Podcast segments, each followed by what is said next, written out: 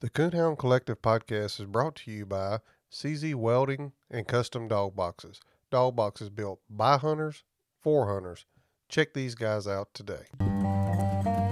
This is your host, Jason Snellgrove, and I will be your guide as we journey down the road to pleasure hunt or hitting the long trail to those great comp hunts. This is the Coonhound Collective podcast.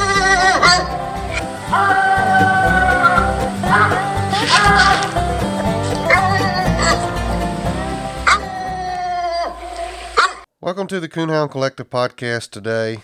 Uh, today is a, a, special guest to me for sure, as uh, I head way over to West Virginia to interview Mr.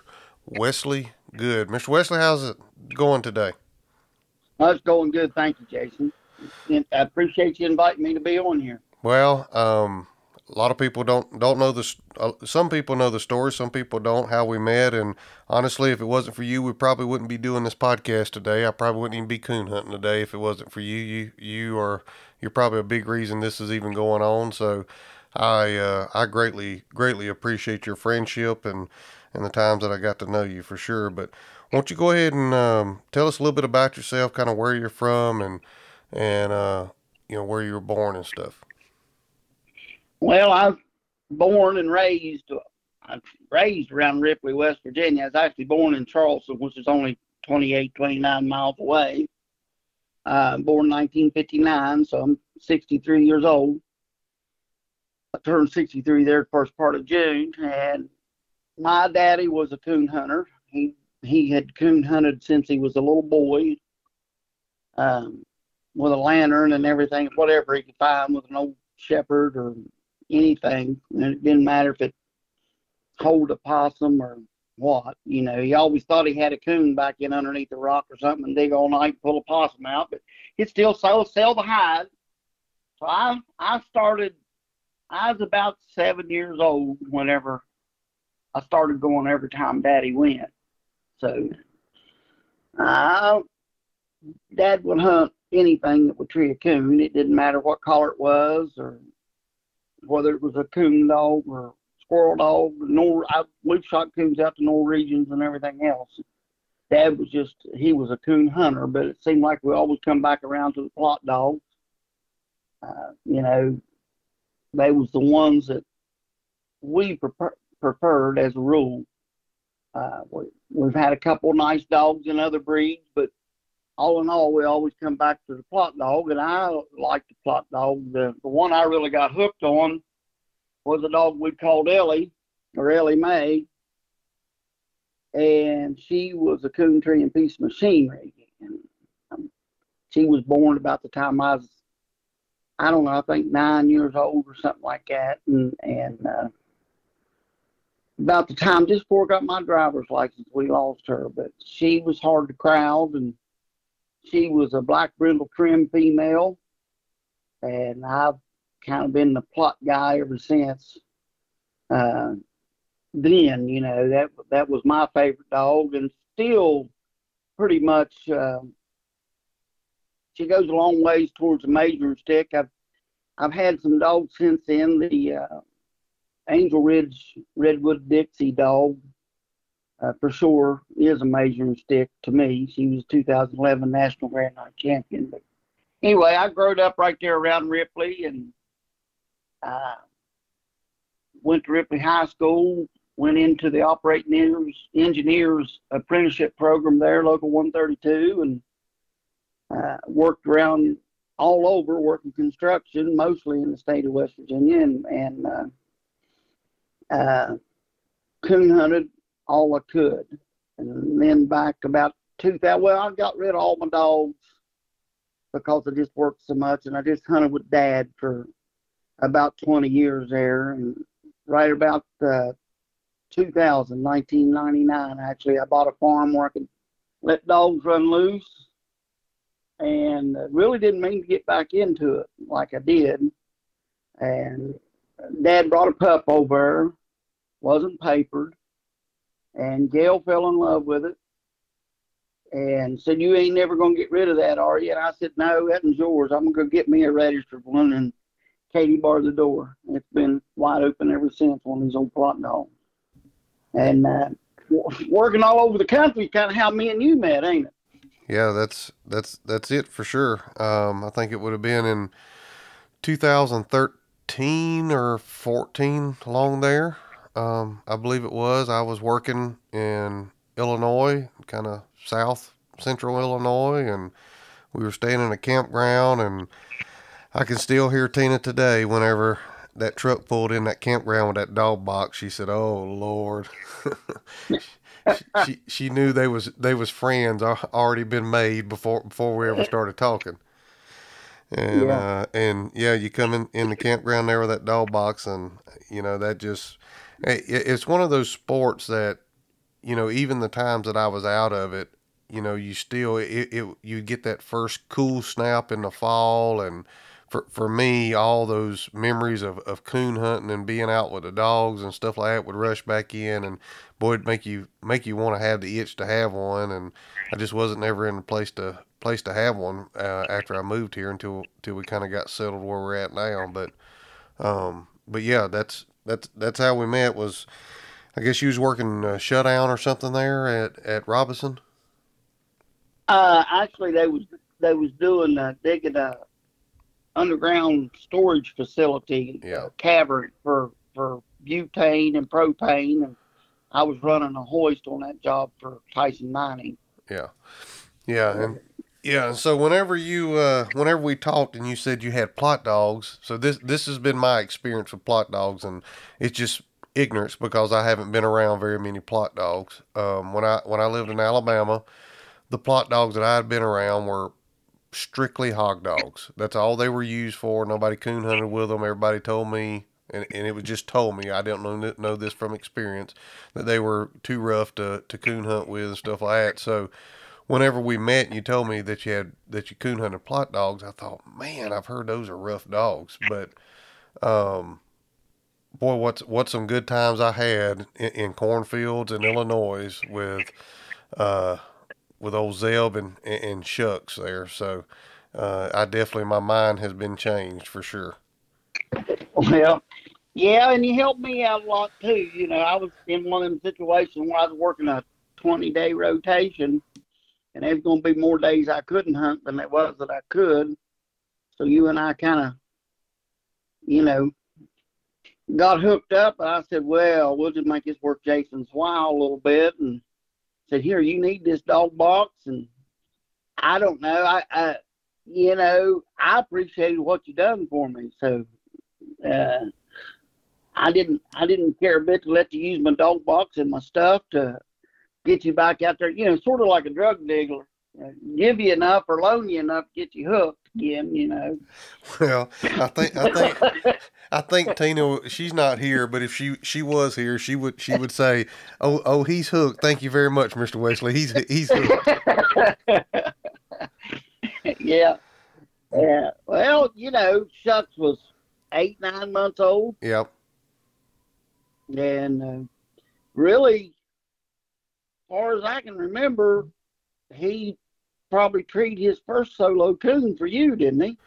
Yeah, and I'll tell you what, that night I turned Zeb and Shucks loose, and Zeb goes to the right down there in trees on on a little piece of property I have permission on, and and I go down there and Shucks is not there, and I thought, where is this dog?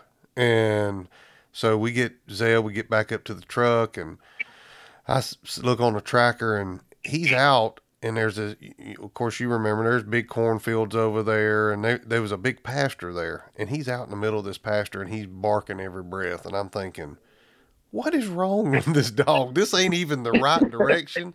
There's a cornfield right here, and I can see coons sitting up, and um, so I pull up there to the curve in the road, and Tina said, "What are you going to do?" And I said, "Well, I got to go out here and see what he's doing. I, he ain't going to come to me." So I start out there across that corn, uh, that uh, old pasture hayfield thing uh, where them old oil wells were, and I can see this big oak tree out there in the middle. But you know, I'm kind of looking where I'm stepping and shining up at the oak, oak tree as I'm walking, and I'm calling his name, and because I'm thinking, you, you, we ain't even supposed to be here. We need to be back over on the other side. And about time I got probably 40 yards from that tree, I just happened to look up and uh, he, there was a coon, and I'm gonna tell you what it. It didn't matter if we was supposed to be there or not. I got him in there. We got on that tree, and I petted him up, and he was my buddy after that. And uh, yeah, he, I, I enjoyed hunting him. I, I, I really like him. He's a good looking dog, good looking hound, and uh, bigger dog like I like I like to hunt. And um, he just and he was young, but he he was really coming on. And and and speaking of that, now last year, um, or I guess this year, whatever how you want to call it, um, last year PKC championship, yeah, yeah, breed, breed champion. Shucks won the whole thing. So yeah, that's uh. Yeah. I, I, tell you what, I, I mean, I didn't have a whole lot to do do in his life other than just trying to help you out with him. But when I, I looked on Facebook and seen that that that y'all had won that, that was a one happy happy moment uh, for, for me uh, as well as I mean, I'm sure it was for you. Hey guys, this is Jason over at the Coonhound Collective podcast. Is your dog box starting to get wore? Maybe it's starting to get a little cracked like mine is. Maybe you've just been thinking about it's time to upgrade to a to a new box, but you've asked your buddies and you're just not real sure what direction to go in. Well, let me help you out here. Go check my friends out at CZ Welding and Fabrication, custom dog boxes, and aluminum products on Facebook. You can check out all their custom work they do there and their designs that they do. If you don't see something that you don't exactly like there, reach out to Nathan at 540 810 5439 540 810 5439 or send him a message through the Facebook page I bet he can fix you up. Don't wait till fall to get that new dog box. Go ahead, get that dog box now. Get you uh, get you something looking good in the back of your truck that that you can be proud of and that you can haul your dog around in comfort. Check my friends out at CZ Welding and Fabrication. You won't go wrong. Dog boxes built by hunters for hunters. Get yours today. CZ Welding and Fabrication. I appreciate that. You know, Shucks is just Shucks. That's what I tell everybody. He's uh, he's got a cold, pretty cold nose, and he he takes whatever track he comes to. And sometimes he aggravates me um, working these cold tracks a little bit, and he, and he really is determined to have his coon. And you know the competition thing, you like it fast and furious, and and all this and all that. And sometimes you just have to wait on Shucks a little bit, but he will he will keep you in the cast. Uh, I'm not going to tell you that he's won every cast, but he's won about you know 50% or so of his cast, whether it be PKC or UKC. Uh, I really need to take time and finish him on out to Grand. He's a night champion with two wins towards Grand. He's got uh, between fifteen and sixteen hundred dollars, I think, PKC money on him, and he's sitting in the pen, wanting for wanting for somebody to take him hunting right now because I'm working, you know, and then I've got all these young dogs, but but he's a he's a dog that you've got to be patient with to call, and you got to listen to him. But he always keeps you in the mix. He's a, he's an honest first second strike dog and he's a stay put tree dog when he when he when he sits down there. I'm not going to tell you he's a one bark tree dog, but when he sits down there and dedicates, he's going to stay there. And most more times than not, you're going to see the eyes looking down at you. You know, uh, he's lost a little bit of his mouth. You know, it's hard to believe, but Shucks will be eight in October. Yeah, it, it it's hard uh, when I sit here and I was thinking about this after me and you've talked, you know, on the phone, and we talked about doing this, and I got to thinking about, um, you know, when w- what year was that, and I'm thinking, oh my God, that's been almost ten years ago. yeah.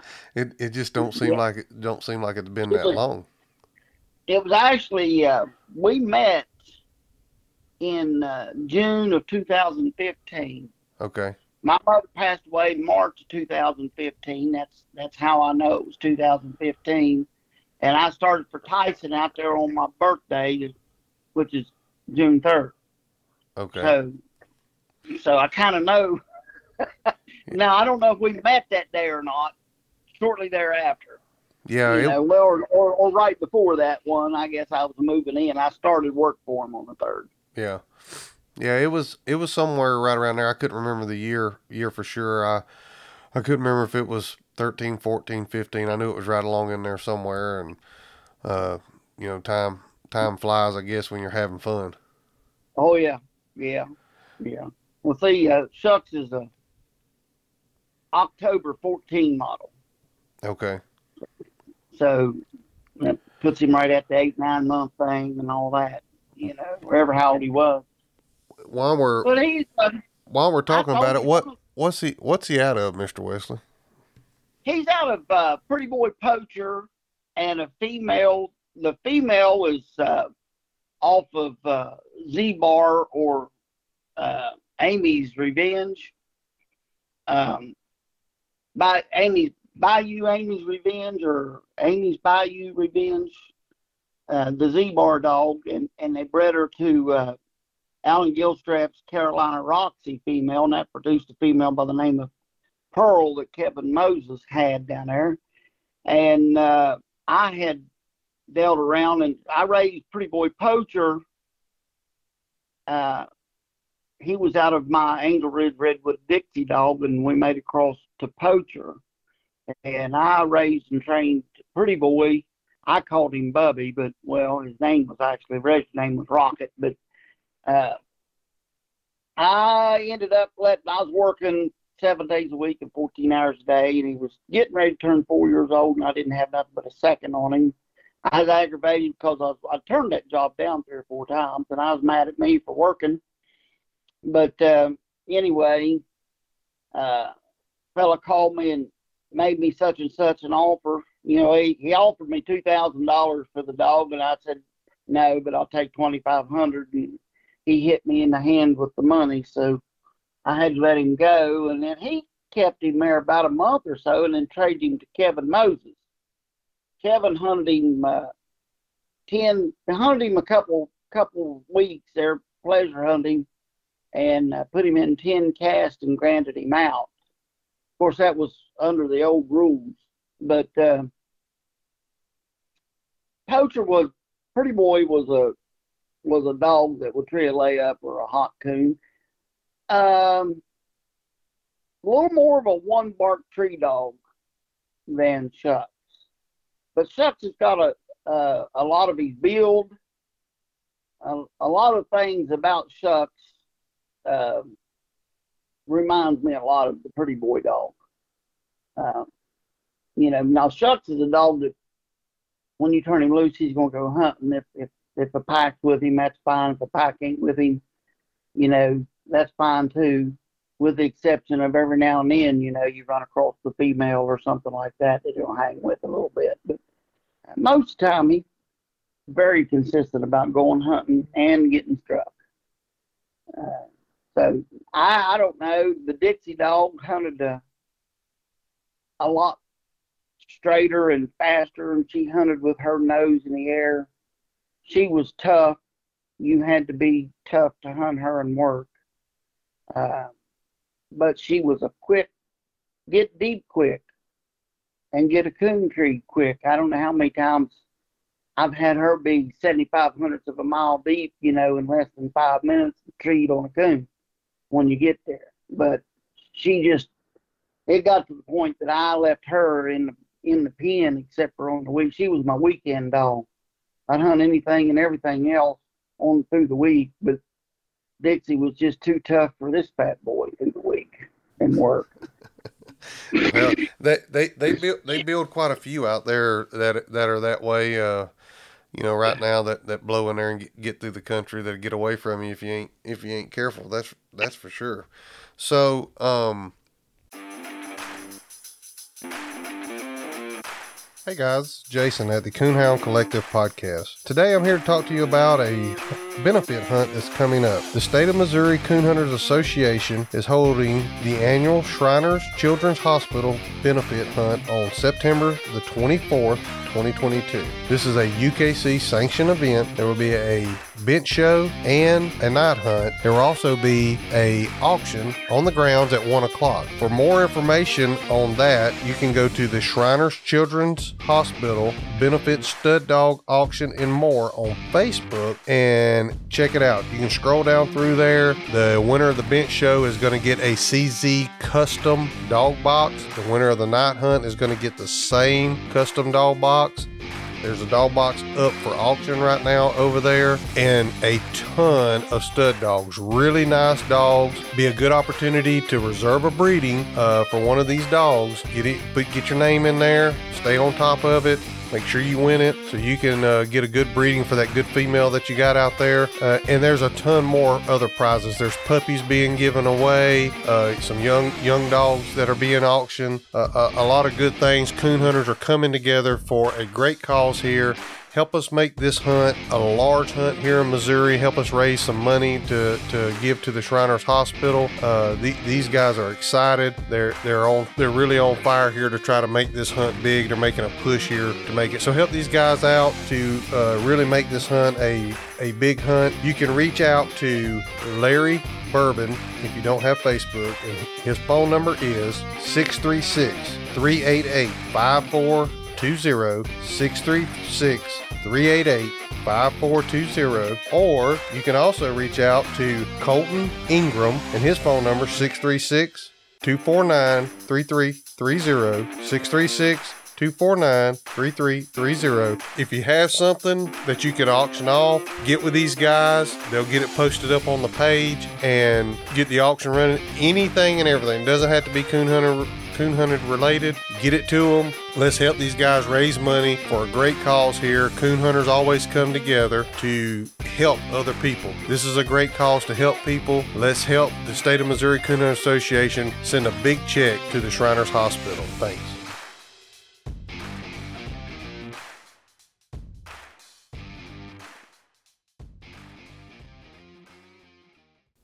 You you mentioned that you you you shucks have been bred uh, and you got some some young puppies on the ground. Um, are you gonna you got plans to breed him some more, or are you gonna just kind of see how these puppies do first, or or what's your game plan there? Well, before I bought, I told you I sold Shucks once, and I ended up getting him back. But I had got this Henry dog before I got Shucks back, and and Henry is has got really a lot of heart and and not saying Shucks don't, but Henry's just he's got all that drive, and and uh, I started on the venture of getting 100 pups on the ground out of Henry, which I'm at 72 now, and uh, really the females got the the uh, the Shucks pups are five days old today, and I had Henry and this female at another man's house, and he said, "Well, we missed her. She's went out." And it was after uh, after the uh, West Virginia Governor's Cup, as a matter of fact, which we got in the Final Four with Shucks that night. But anyway, uh, I brought it home. I never even thought that night at the hunt to check and make sure she was out and all that. While I looked at her and I thought, "What dog ain't out?" And I threw her in the pen with Shucks, and so now we've got pups on the ground and out of Shucks. But I do intend to breed Shucks. This this female that are budding to here, she's she's out of shock style Ratchet, and Ratchet goes.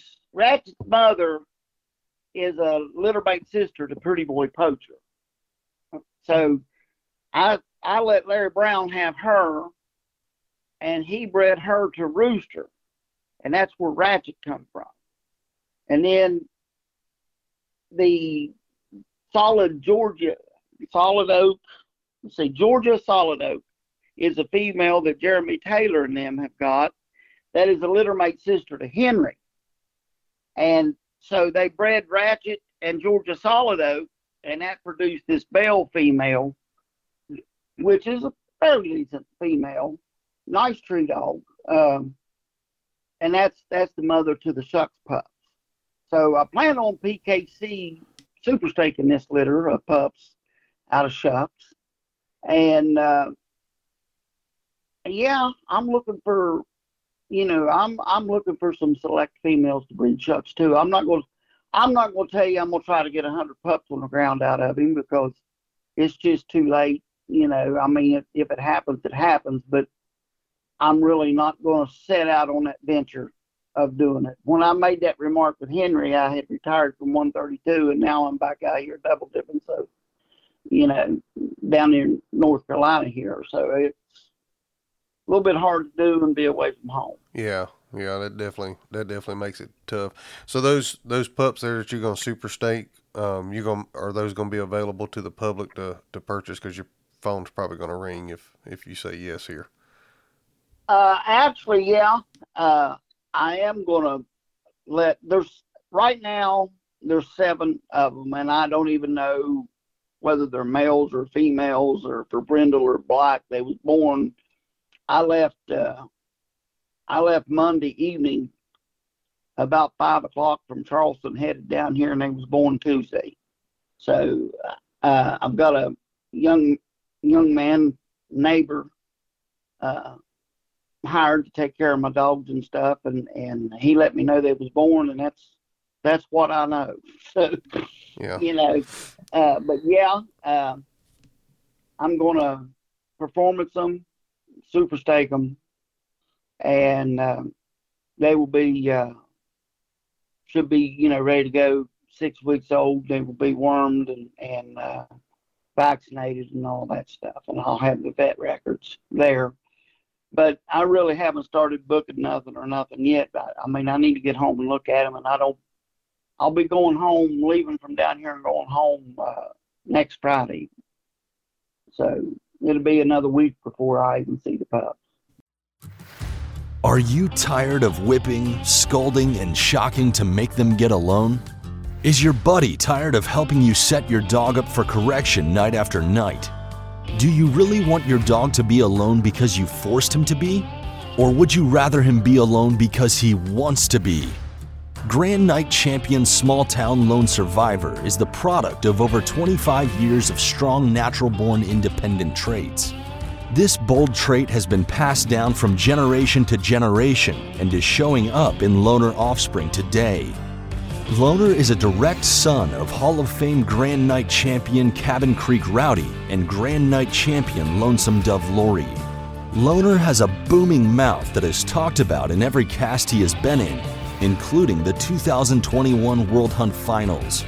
Loner is a no reverse bawl mouth open trailer who ends it plussed up with a huge dying locate and steady chop. Loner loves getting split and is a stay put gun pressure tree dog. Loner's intelligence is also impressive. He knows over 12 voice and hand signal commands. Loner has a character that loves like Jesus, but he doesn't walk on water. If you're interested in breeding to Loner, contact Brett Stevens at Small Town English Kennels at 417 300 3777 or find him on Facebook.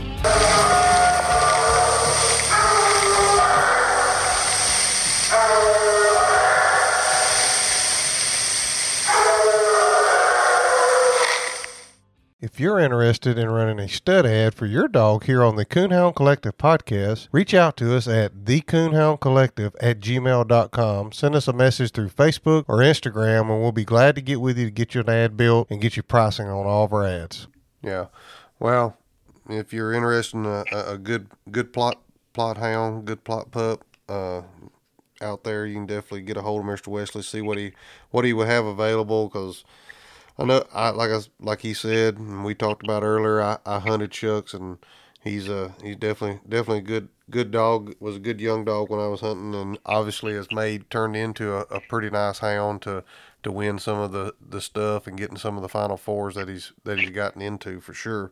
Um, one thing I wanted to talk about is um seems like even whenever I was a younger kid living in Alabama and I'd get the magazine and you'd flip through it or you know now with Facebook or in the internet you know whenever um whenever somebody wins something you know you usually have a few people around and they you know pat you on the back and say say congratulations you know you you done a good job or whatever but it seems like forever the Plott guys have really stuck together and there's a lot of camaraderie in that group. Is there a, a special bond there between everybody or How, what what what makes that group so so tight knit there that that they're just pulling for for each other? So few of us. yeah. um, I mean, yeah, I don't. I really. Uh, I really don't have a good answer to that. I guess part of it is the number of us, but um, you know, the bloodhound is a, in general, my way of thinking. They're a good track dog, and I I like a track dog. And I like like I mentioned earlier, a lot of your competitions, uh, hunters, breeders are breeding a. Uh, to me, seems like a hotter nosed dog. Now maybe it's not, but they're shooting a, breeding a dog that shoots in there fast and trees quick coons. And uh, a lot of the Plott dogs do more trailing. You know, now I'm not saying I don't like, and Dixie did get it done fast and had an awesome nose. Um, but um, I like the trackability of the Plott and and the the loyalty of of my dogs. You know, um, I'm not a guy that a lot of a lot of your old timers to say don't pet your dogs, they won't hunt. And I have petted a few pups to the point that they didn't want to go hunting, and those those pups don't get to stay with me because if I can't pet that dog and it go hunting when I turn it loose, then it's not the dog I need. And that's just the way I look at it, you know. And uh, I guess you know there's not a whole lot of us, but we're uh, maybe looking for something just a little bit different. You know, I don't, I'm not going to tell you my dog never misses because I'd be lying to you if that's if that's the case. But I'm in the hills of West Virginia, and I don't really enjoy walking to slick trees. And if I go to walking to three or four slick trees in a row, or go go to walking to 50, 60 percent slick trees, me and that dog's to part ways. I don't care what color it is. Me and that dog ain't to hang out. And I don't really have a problem with my Plott hound. They may be a little slower. Uh, one thing is the bear breeders or bear breeding is a little different in, in than the coonhound breeding in that they're breeding stamina and nose and you know grit and all things that we want. But for the most part, it's okay if they pack. And I don't want my dog to pack. I want my dog to, you know, I'm a coon hunter, so I want that independence. Uh, and the line of dogs, which is made up out of mostly redwood. Uh, I've got some rooster mixed in there, and I've got some poacher mixed in there, and I've got a little bit of uh, bayou mixed in there, but still, uh, the dogs are independent. You know, they'll go hunting by themselves, they'll tree by themselves, and uh, I guess the Plott guys that are coon hunting are kind of they stick together and kind of work together. You know, the only way that you can improve a breed is to breed the best to the best. I mean, and breed into qualities that that you're desiring. You know, so as I as when I was a little boy, you know, when I was let's say I was a teenager, 19, 20 years old, I didn't notice as much difference in the lines, whether whether it be a bear bred dog or a coon bred dog. I didn't, I did, and there's a lot of lines, and the line line the the, the redwood dogs are used on bear and coon, and the, so is the poacher line, you know. Uh, but it seems like those two avenues of breeding are are getting further apart to me as I've grown older. Yeah. Well, and I know there's a lot of guys use those Plott dogs for big game and um and, and, over there, you know, where you're from there, it's you know, there's a lot of people use them for for coon and in a in a in a mix there. Um, but yeah, I just always thought it was fascinating that you know, no, no, no matter what, you know, it just seems like the, those those Plott guys always stick together and um, you know, they're always there to pat each other on the back. There's there's so much jealousy that can be even stirred up even worse now with social media the way it is and you know a lot of times people get so hung up and and focused on it's got to be a certain color when you know the the end result here for for all of us I, I think is it just needs to have a coon in the tree at the end of it. It don't matter what color the dog is that's doing it, as long as it does it the way you like it, and and, and there's a coon in the tree at the end of it. That's that's the two most important things uh, t- to me anyway. Is that color don't really matter. Right. Well, and it's sort of like I'm sure you've been around clannish people. When you get in certain parts of West Virginia, you, you better if you're a stranger in there, you don't just you don't just go up and start stuff with anybody because while they may be mortal enemies, if they're kinfolk or or or from the area, you know, if they're native to the area you're in and you're not native, and you do something to one of them, it don't matter if he hates that guy. He's gonna come down on you with him. You know what I mean? It's, and that's kind of the way it is with, with the Plott people. Uh, it's sort of like you know me and my sisters. You know, I I can I can be pretty hateful with my sister, but don't don't somebody else bother me. You know what I mean? We're yeah. we're like that with the Plott people's like that. You know, we might fight amongst ourselves a little bit, but don't let no no don't let no blue tick or English or Walker man start nothing with us. yeah, no, I I, I, I get it. Yeah. Um, thought to be honest with you, one of my best buddies is a blue tick man. You know, we uh, we hunt quite a lot together. He's got some pretty nice blue ticks, and I have seen good dogs in all breeds. You know, it's just kind of your preference. Yeah, that's that that's for sure. It is, and that's the good thing about this sport. You have a you have a choice. You can go through and kind of pick and choose what you like and what suits you the best, and and you can hunt that, and another guy can hunt something else, and and everybody can everybody can be happy in the middle. So that's a that, right. that's a good thing about it. Um, what about like the I, I've not I, have been through West Virginia. Um, you know, going to work storms and stuff when I used to work for for a company I worked for. What's the what's the hunting terrain out out there like? Uh, where where you're hunting is it all just mountainous or or do y- do y'all have some some rolling hills and and, and lowlands too?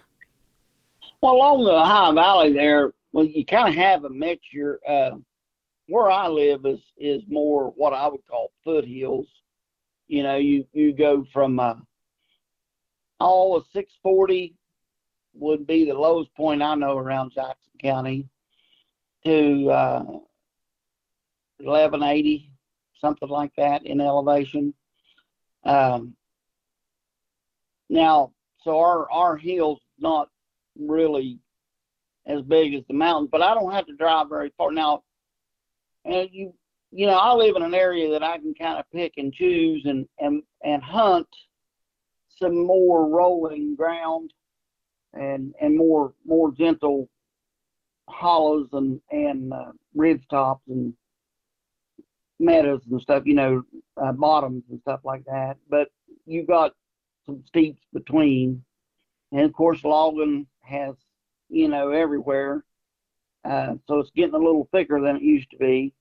But now, where my dad grew up, is the terrain's a little more vertical, not so much different in elevation. It's just more rock cliffs, more straight up and down between your two points, you know. And and my dad wouldn't even hunt where he grew up at in the summertime because so many copperheads in there. So, you know, it's uh I don't have to go very far to get in more mountainous terrain and I've got to pick and choose to not be in pretty rugged, you know, as far as vertical up and down. But it's all in all, it's not real terrible around Jackson County or Roane or, you know, like I say, down along the Ohio River. Now you go, you go north along the Ohio River and get up into Wheeling and Moundsville and up and that, and then it's it's way more vertical and taller. So kind of the further north, and also as you go across West Virginia, the mountains get bigger. Yeah. Well, I, I, live, I live in the westernmost portion of West Virginia. Okay. I know, you know, where where I'm at now compared to where I was hunting Shucks at whenever we met is kind of kind of how you described it. It's it's rocky. Um, you can be straight up, straight down, pretty quick. Um, here, there's no row crop uh, to speak of right here around the house. Now I can drive, you know, an hour um, west of here and an hour north of here and kind of get into more rolling hills and row crops and, and pastures and stuff. But um, yeah, it's just, you know, I, I, the time I drove through there, it was like, boy, if I had to coon hunt over here, I don't know that I would because it was, I, I went through some mountains. Well, and if you want to go to the southern part of West Virginia, down around Mingo County, down where Johnny Hager uh, is from, you know, he had Redwood Mingo Redwood dogs, and well, I guess he calls his dogs Mingo. I'm not sure, but anyway, you get down in that area, and it's it's a lot of it steep as a horse's face. Now, or some of it steep as a horse's face, but it's got a whole lot longer face down there where he's at. You know, I mean, you, uh, uh, without a logging road or something like that, uh, you can really get in some pretty rough stuff down there, and and it's that way as you go from where he's at and go north and and kind of varying east a little bit up through there. It's yeah, we got we got some pretty good sized mountains across West Virginia. And the the littlest thing we got is kind of some foothills. You know, I'm probably in the most gentle part of West Virginia. I'm 20 minutes from the high bridge there at Ravenswood and can slide across the river into Ohio where you start having some crop row uh, crops, you know, uh, and things like that, which um, I used to hunt over around Meigs County and stuff. Uh, I've got family over there, and uh, I haven't been over quite a while. Further west you go into Ohio, the more crops you have, and you know, flatter ground and all that. You know, my goodness, Indiana, Illinois out in there, it's coon heaven. I mean, only reason why I don't own that place is because I ain't got enough money to buy it. yeah, that's man. That's I tell, you, I tell you where where we were at there in, in Illinois. I mean, that's that's good country to get a dog, uh, especially a young dog started. Um, there's a lot of row crop. They have a good coon population. Um, if, if they had a little bit better kill season, it would make it a, a little better. But um, they uh, they really really do have a good coon population. Good good uh, good spot to, to have them there right there on the Wabash River. Uh, was close by where we were at there, and it just uh, just was re- really really good. Probably some of the best coon hunting I've ever been in. E- even coming from Alabama, um, just cause you don't have to fight the snakes and alligators for uh, up there. Yeah. So yeah. Um, it was pretty sweet, wasn't it? Yeah, yeah, it was. There's there's many times I, I, I wish I still had was close enough I could drive over and and turn a dog loose over there. The walking was easier and the coons were thicker. Actually, Tony Geyer called me today. Oh, really? Yeah, yeah. I was working. I really couldn't talk to him. I was running the dozer, and so we said a few words, and I had trucks piling up around me, so I had to get off the phone and get busy they was paying me, you know. I just I really didn't have a choice. Yeah. But uh, uh, but yeah, it kind of coincidental. But yeah, he called me. You know, one of the nights, not long after you had come back and reported to me that Shucks Treaty's first one out there, I went in behind the campground there, and uh, all about midway down through there, you know, you had your we at that that year there was a bean field and then east west little piece of where an old fence had been, a row of trees and and then a cornfield. And uh Shucks got out in them beans. Well, I put him in the corn and he, he hit a tree and then he went out in the beans. And anyway, he was a gone. You know, well, it was just so many tracks. that He was confused. But I, I shined my light. I got out about 50 yards up along that corn bean field, I mean. And I thought, well, I just wonder. And I shined my light at, at that 100 yards of trees in that old east-west fence. There was eight coons. Look, I, that's the ones that was eyeballing me. You know, eight coons are setting up between that bean field and that cornfield. Yeah. Well, the uh, yeah the there there there's been several times where me and the kids and, and Tina took Shucks or Zeb or both of them out, and I had permission to hunt on that little piece of ground over by the river there, and you get the dogs turned loose and turn around and shine out across the field and hit hit that wood line over there on the other side of that corn, and they'd just be eyeballs everywhere. And uh, I, I mean, that's just this is just something that that I haven't seen like that in a long, long time for sure. Yeah, I I, uh, I went uh, there last Thanksgiving. Carl Ratliff, he's a he's a Plott fellow from down in Tennessee. He's about an hour and a half uh, south and west of Nashville there, and uh, we went out to the southern part of Illinois, where Pete Bentley, he's another Plott fellow that passed away a couple three years ago. But we went out and stayed in Pete's house and and uh, hunted seven nights out there. Uh, we uh, tried to limit ourselves to four coons. So there was a couple nights we done killed four and back to the house by nine thirty. We had one really bad night. It took us to eleven thirty before we got back to the house. We killed four. There's a couple nights that dogs got split on the last drop and we ended up killing five. I forget, I think it's 27 coons or something. I don't even know how many we killed, but I know we got our quota for four every night.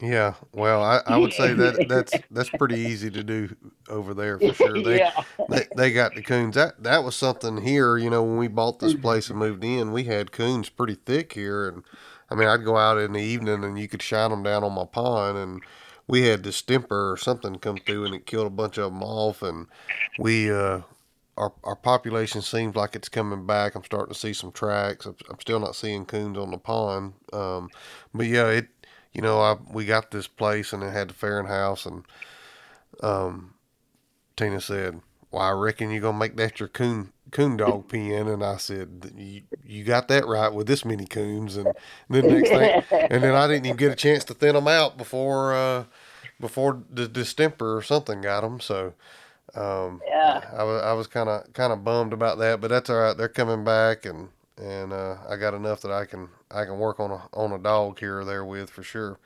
Um, I know we had talked a couple weeks back, and uh, we always end this with a with a coon hunting story, and you had something there you was wanting to share share with us. Um, won't you uh, go ahead and share that story with us? Yeah, this was uh,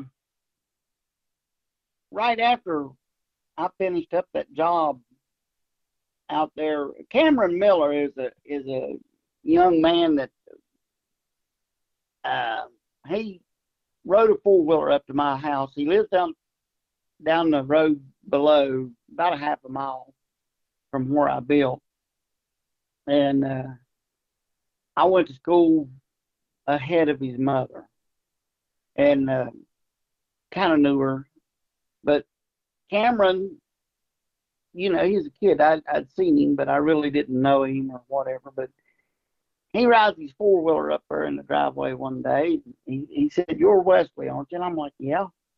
And he tells me who he was. And he, he was 13 going on 14, you know. He said, "Will you take me coon hunting.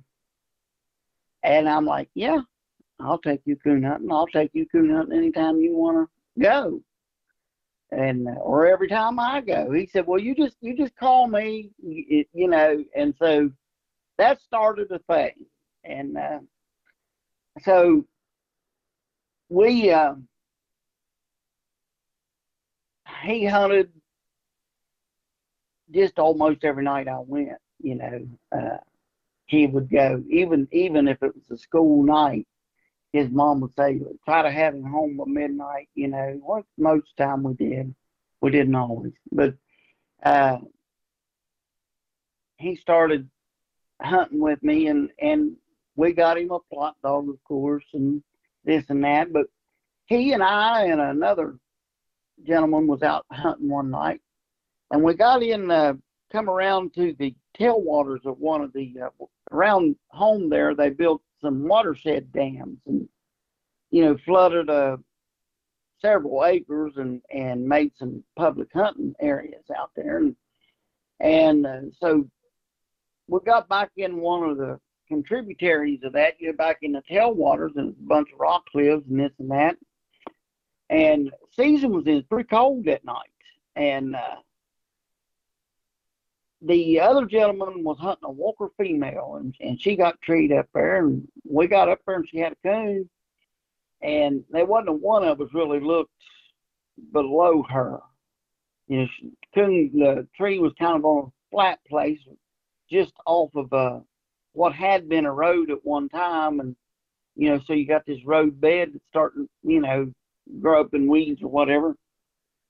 And he shot that coon out, and it bounced one time and hit down in that lake right over a cliff. Well, then there was a fallen log that went almost across that contributory there, but you're look you're looking 50 feet wide or something like that, and it was deep. Well, them dogs get down in there, and that coon wasn't hurt very bad, and and they're fighting. Cameron had a, a young Plott male by the name of Ripley, and and uh, I don't know what the Walker female was, and and I don't know if you remember Marley or not, but I was hunting Marley that night. You know, and I've kind of preached to you of, about come here how I feel about whenever I tell a dog to come to me, I want it to come to me. But these dogs got in there fighting that coon, and Cameron, before I knew it, slid down that log. That that fellow with the walker was was hollering, "Oh, my dog's gonna drown! My dog's gonna drown!" You know. And Cameron slides down that log. I'm talking about hunting boots, chaps, his vest, belt light, and all. Right down that log he goes, and he's trying to grab that dog by the collar. I guess he so uh, I guess he's going to put a lead strap on it or something and try to drag it back up. I don't know what his plan was, but the first thing I know, that boy's in the water. Oh, he's down there treading water in full hunting gear.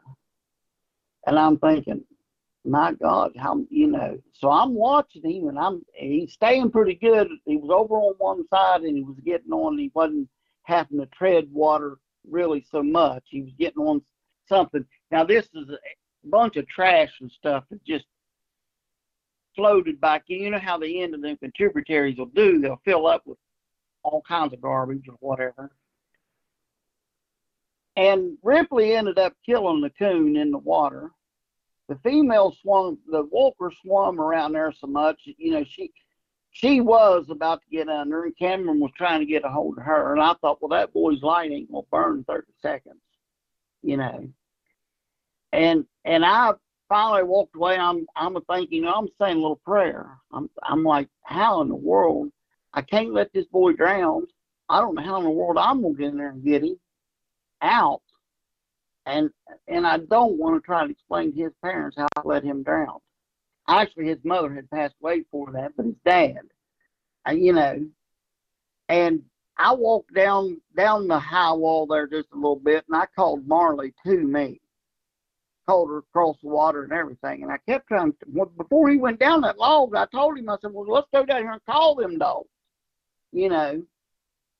Well, we ended up, I had a rope with me, and we ended up, the Walker dog got over close enough, and that guy under managed to get tied off with a lead strap and get down and and get my rope around her neck and drag her up out there. And then Cameron got a lead strap on on Ripley and hung him off that log and drug him up out. He finally got back up on the log and drug him up out there. So the story all ended well, but before it ended, I was a praying that the Lord help him get up out of there. And I never, I, you know, I've coon hunted all my life, and that's the first time I've been in fear of somebody I'm hunting with passed away while we're hunting over accident or a stupid move or whatever you want to call it. So I can't stress enough how the Lord's blessed me, how important it is to be in relations with Him, and how important it is for that dog to mind whenever you say, Come here. You know, my dogs, a lot of people won't do it, but the way I work and stuff, if my dog's treated in there and it's time to come, now I won't do it to a young dog, but an older dog, when I say come here, I mean for it to come here. If I've got to bump it off that three foot shocking collar to get it to come to me, that's what's going to happen. Because come here means everything in some, you know, if those dogs would have handled, Cameron would have never been in danger of getting grounded. Which if I'd have known he was going down there, we'd have never been in danger anyway. He done slid down that log before I knowed it, you know. So that was the story I was talking about and how important the Lord and and and a dog that handles well is.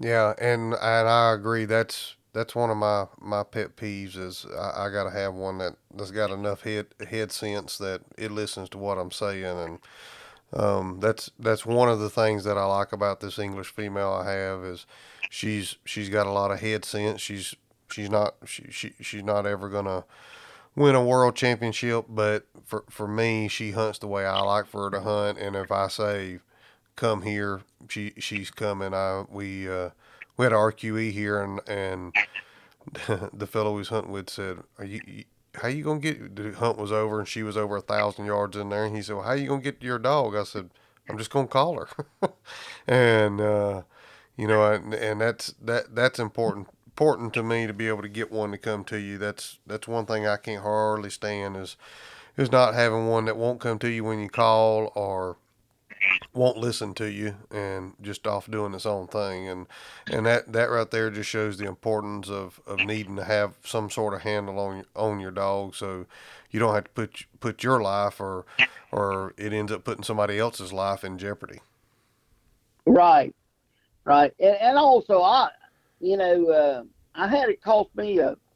I was hunting a dog by the name of Magnum, and uh, I hadn't had him very long, and he he wasn't a come here dog, and uh, I had to cast one. Would have been a first place win. Uh, way it turned out would have been a first place win, but the dog wouldn't handle. A buddy of mine was going to take the card back to the club. He chose another. Of course, we was running late, and and uh, the guide stayed out there with me to get this dog that wouldn't handle. And my buddy was five minutes late getting my first place win back back to the club, which would have made my dog a night champion. That's all he needed was a first place win. And the dog never did get night champion out. You know, I let him go not long after that. but he never he never did make night champion because of not handling one night. So there you go. Yeah.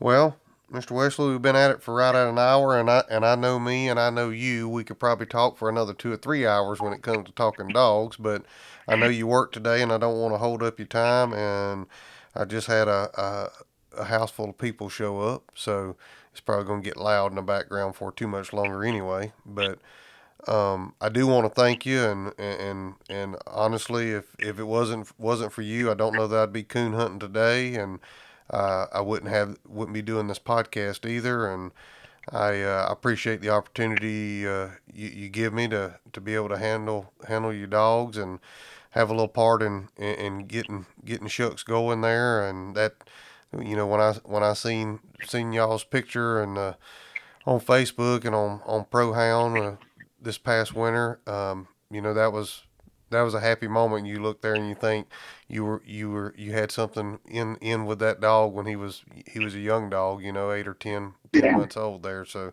um, I was I was very happy for y'all. Well, I definitely want to thank you. I, I'm telling you that I appreciate you inviting me to come on here. It's, it's really been good talking to you.